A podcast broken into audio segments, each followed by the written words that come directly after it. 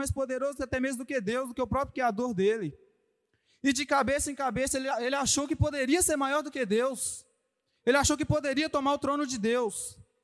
E ele foi fazendo, fazendo, é, qual é a palavra? Foi fazendo a cabeça de, de todos os anjos, do, do máximo de anjos que ele podia. Fazendo os anjos acreditar que ele podia ser maior do que Deus, para os anjos se aliarem a ele. E ele tentou, sim, os anjos se rebelaram, só que com esse Deus ele não podia, com esse Deus ele viu que ele não podia, e ele foi expulso do paraíso. Mas a, o único objetivo dele, o único objetivo dele era ser maior do que Deus.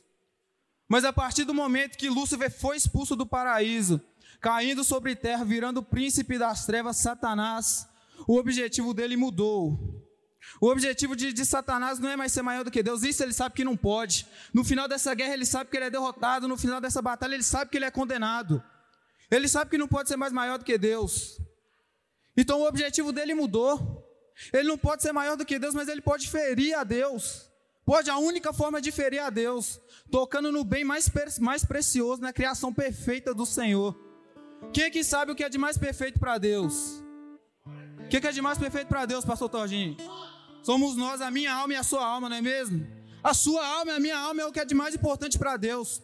E o objetivo de Satanás hoje é único. Ele vai tocar na criação, ele sabe que não pode ser maior do que Deus, mas ele vai levar o máximo que ele pode a ser condenado com ele. Ele vai fazer o máximo de homens, o máximo de almas irem para o fogo. Irem para o fogo, para o lago de enxofre, para o abismo sem vida. E aí que essa segunda parte do amor de Deus trata, essa segunda parte do amor de Deus fala na qual ninguém quer ouvir, a segunda parte que poucos têm coragem de, de pregar e ninguém gosta de ouvir, porque quem ama corrige é a correção de Deus. Alguém aqui sabe onde é que Satanás tira os planos dele contra nós? Desse livro aqui. Não é blasfêmia, não é heresia, mas Satanás, do que mais do que eu e você, ele é mais conhecedor do que esse livro, do que qualquer homem que está sentado aqui hoje.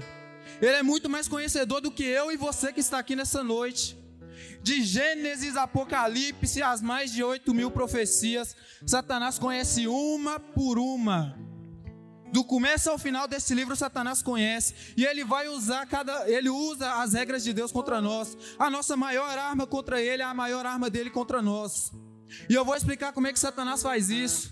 Se a palavra de Deus condena a sensualidade, se a palavra de Deus condena a lascívia, Satanás vai criar roupas para divulgar o teu corpo. Satanás vai criar roupas para divulgar o teu corpo, roupas do teu gosto. Se a palavra de Deus condena idolatria, se idolatria é abominável aos olhos de Deus, Satanás vai levantar monumentos, vai levantar igrejas com imagem para você adorar. Mas se você está achando que adorar, que idolatria é só adorar imagem, só imagem de barro, como muitos condenam, não. Qualquer coisa que você coloca acima de Deus é idolatria. Se você ama o seu corpo mais do que você ama Deus, você idolatra o seu corpo. Se você ama o seu dinheiro mais do que você ama a Deus, você idolatra o seu dinheiro. Tudo que você idolatra, que você ama mais do que Deus, é idolatria. Se a palavra de Deus condena a prostituição, Satanás vai fazer você vender o teu corpo, ainda pior, ele vai fazer você doar a troco de nada. Ele vai fazer você gostar sexo por prazer antes do casamento a troco de nada. É prostituição. E Satanás vai usar todas as regras de Deus contra nós. Isso é o maior objetivo de Satanás é para condenar os homens, a cegar o homem. Uma pessoa do mundo que não é crente, que não tem conhecimento da palavra, ela é cega. Ela está no mundo, ela está em transe, ela está numa escuridão, ela ela está dormindo no mundo espiritual. Ela não tem ideia da batalha que ela está vivendo, da guerra que tem em volta dela. E mas o que está acontecendo por essa covardia de estar tá escondendo esse lado do amor de Deus? As pessoas estão vindo do mundo, estão vindo dormindo, entram na igreja e continuam dormindo. Porque os pregadores, os pastores estão com medo de corrigir os irmãos. Os pastores estão com medo de apontar os irmãos. É o que está acontecendo. Os homens estão entrando na igreja e estão saindo da mesma forma. Do mesmo jeito que estão entrando, eles estão saindo. E está acontecendo, eu estou cansado de ver Estou cansado de assistir profeta, pregador, fazer que o caminho de Deus é fácil. Eles fazem parecer que o caminho de Deus é fácil, pastor Todinho. Eles fazem parecer que o caminho de Deus é simples. E o homem acredita nisso, porque ele escuta e não tem conhecimento desse livro aqui. E eu vou falar, agora eu vou começar a pregar sobre o verdadeiro amor de Deus.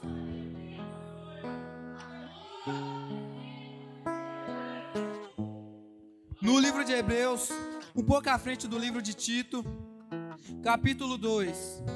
Portanto, convém nos atentar com mais diligência para as coisas que já temos ouvido, para que em tempo algum nos desviemos dela.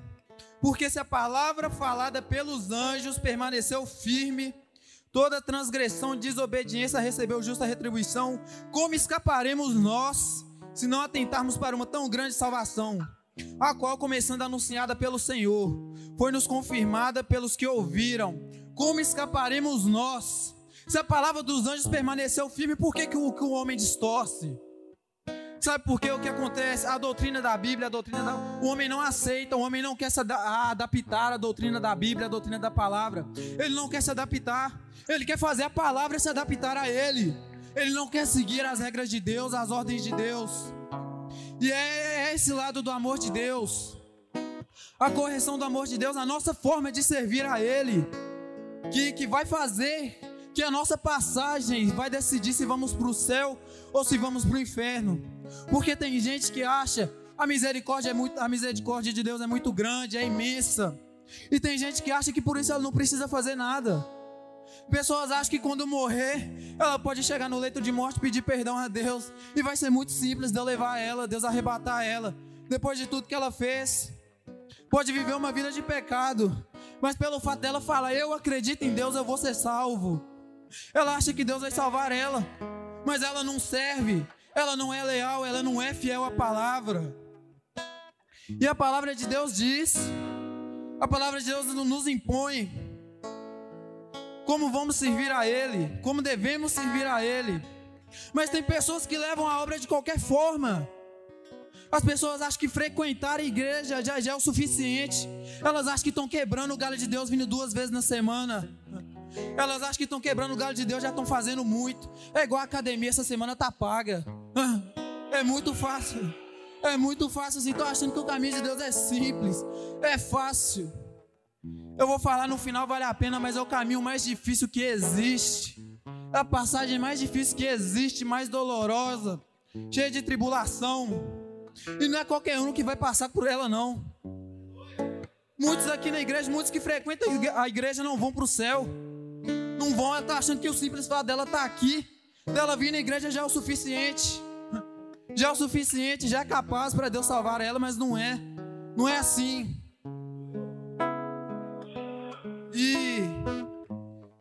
Conheci uma pessoa, pra vocês terem ideia da gravidade da situação. Ela era crente. O primo de um amigo de uma amiga minha morreu. Ele era criminoso. Ele morreu, ele morreu indo matar outra pessoa.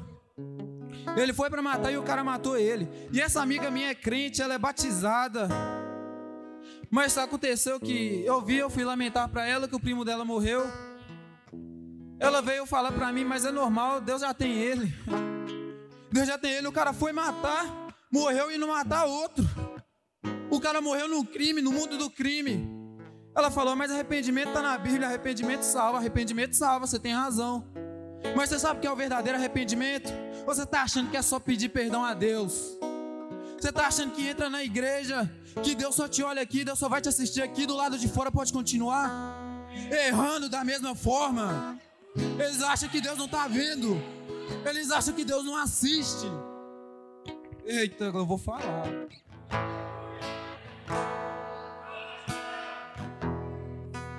Tem irmã que dia de domingo está aqui na igreja toda coberta, toda, toda vestida. Do lado de fora, a primeira oportunidade que tem tá mandando nude pro namorado. Chega em casa, tá dormindo com o namorado. É, varoa. E essas irmãs, esses irmãos, aqui na igreja tá abraçando, tá falando bem, mas lá fora tá fofocando, tá invejando. É dessa forma que vocês estão levando a obra de Deus. É dessa forma que vocês estão levando a obra. Estão levando a sério. Porque estão achando que a palavra de Deus mudou. Deus nunca mudou. A palavra dele continua a mesma. Quem muda somos nós. Quem muda somos nós. Quem distorce a palavra somos nós.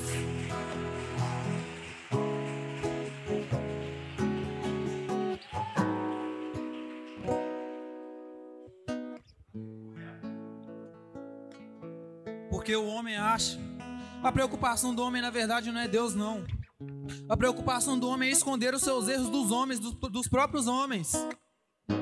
Eles acham que vem aqui na igreja, estão na santidade profunda, numa unção profunda, e lá fora continua errando. Mas é porque escondem dos homens e esquecem de Deus. Eles acham que o problema deles somos nós. Acham que o problema deles somos nós, vemos e esquecem de Deus. Ah, o homem não tem, não tem poder de condenar ninguém, não. O homem pode te corrigir, pode falar que você está errado, mas ele tem poder de condenar, não. O homem não é ninguém, o homem não tem poder de nada. O homem sem Deus não vale nada. O homem sem Deus não é ninguém. E tem os irmãos que não aceitam correção. Acham que a palavra de Deus está errada. Uma irmã vem servir, está com vestido curto. Se um líder chama a atenção dela, ah, mas ele é chato. Esse pastor é chato. Deus não liga para a roupa. Todo mundo conhece alguém que já falou isso, né? Deus não liga para a roupa, não. No livro de Gênesis, capítulo, capítulo 6, versículo de número 14, Deus falou para Noé: Betumarás a tua arca por dentro e por fora. Sabe o que, que eu aprendi com essa palavra? Não adianta sermos, termos santidade, estamos bem vestidos só por fora. E nosso espírito como anda? E nosso espírito como anda? Estamos santificando a nossa arca por dentro e por fora ou só por fora? Como é que está a nossa arca? É, varão, vou falar a verdade. Deus impõe a palavra dele e vem o homem distorcer. Mas acontece, tem irmão que acha ruim com os líderes ainda, se o líder corrige. Se o líder corrige, a irmã acha ruim. Esse pastor é chato, eu vou desviar. Deus não liga para a roupa, né? Mas deixa eu te perguntar, deixa eu te falar aqui. Se você não respeita o seu pastor que você enxerga, se você não respeita, você não obedece, o seu pastor que você escuta, você vai obedecer a Deus como se você não vê. Você vai obedecer a Deus como se você não enxerga. Você não vê Deus, eu escuto a voz de Deus, não escuta não. Se é do seu pastor que te lidera, você não escuta. Porque Deus mandou o pastor para liderar, não é? Deus mandou o pastor para pastorear, para a gente obedecer a ele. Se nós não obedecemos, nenhum pastor vai obedecer a Deus como? Se Deus a gente não vê, a gente vai obedecer a Deus como? E fala que escuta a voz de Deus ainda. Mas sabe quem é mais covarde do que aquele que não aceita a correção? É aquele que tem medo de corrigir. Ah, é porque vai, vai, vai, vai matar a fé da irmã. A fé da irmã já está morta faz tempo. Se falar alguma coisa, vai esfriar a irmã. A irmã está matando a fé dos outros na igreja. E você com medo de corrigir com medo de afastar. E aí, profeta, não fala isso não, você vai afastar os irmãos. Eu não estou aqui para encher a igreja. Um bispo aí me disse. Eu não vim aqui para encher a igreja, eu não vim aqui para encher a igreja. Deus me tirou lá do mundo do crime para ficar aqui passando mão em cabeça de crente. Para ficar para ficar alimentando o ego de crente.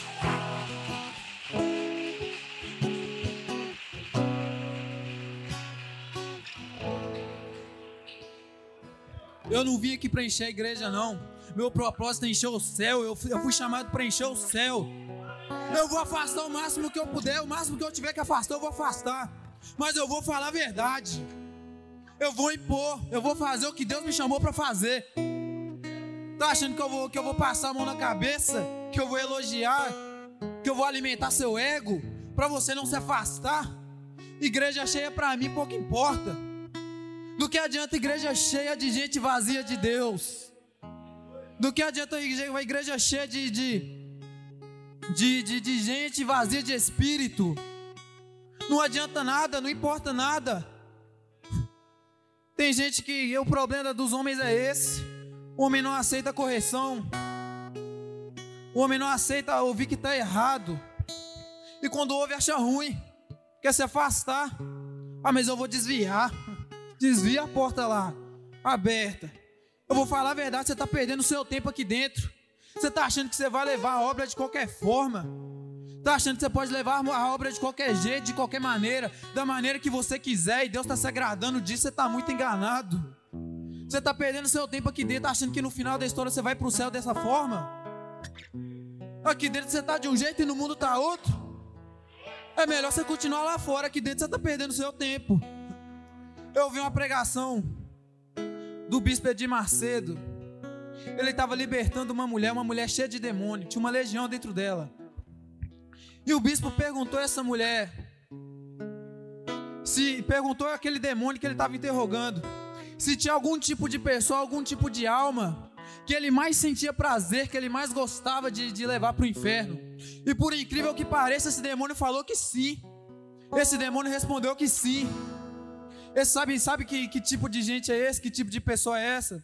Não foi estuprador que ele falou, não. Não foi assassino, não foi ladrão. O demônio falou que, que, a, que o tipo de pessoa que ele mais gosta de, de levar, que o tipo de alma que ele mais gosta de levar, são falsos adoradores.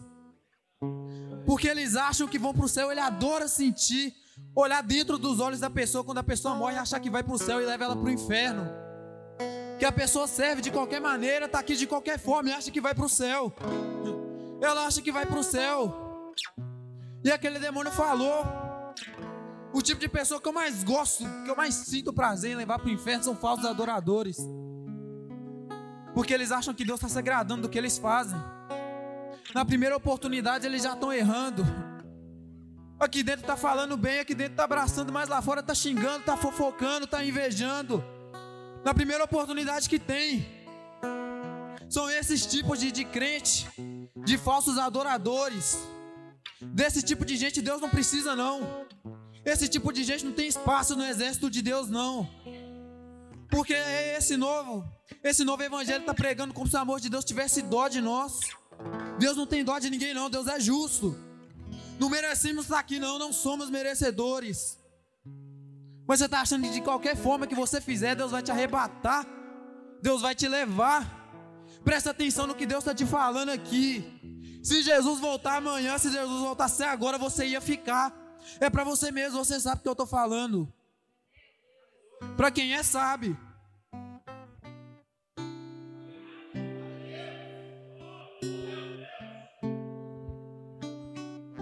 Se Jesus voltasse, presta atenção na mensagem que Deus está te passando. Você ainda tem tempo de arrumar. Você ainda tem tempo de consertar. Porque desse jeito, quando der a hora e está dando a hora, nosso tempo está acabando, ele está voltando, ele já está às portas. A palavra diz que nem ele sabe quando ele vai voltar. Nem ele sabe quando ele vai voltar, só Deus sabe. Em 2 Timóteo capítulo 2, versículo 5, Paulo diz: E se aquele que também milita não é coroado se não militar legitimamente. É sobre isso que eu estou falando. Está achando que levar, levar a obra de qualquer forma. Você não vai ser coroado. Você não vai ter espaço nesse exército. Você não vai para o céu dessa forma, irmãos. É o que Deus está te falando aqui, Deus está te alertando. O tempo está acabando, Ele está te dando uma nova oportunidade. Ele está te dando uma nova chance. Eu já vou entregar, mas eu peço que os irmãos se levantem e vamos fazer uma oração.